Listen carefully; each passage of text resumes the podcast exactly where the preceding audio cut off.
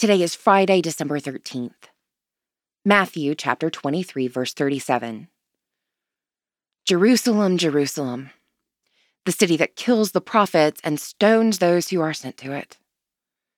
How often have I desired to gather your children as a hen gathers her brood under her wings, and you were not willing. There is an old story about a hen house that burns to the ground.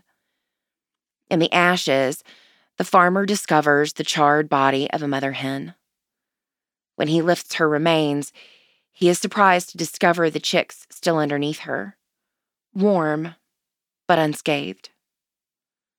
This is what a mother hen does. She calls her young to draw near and shelters them with herself, defenseless in the face of predators or a natural disaster. A mother hen will die for love of her chicks. Jesus is like that mother hen selfless, defenseless, giving everything.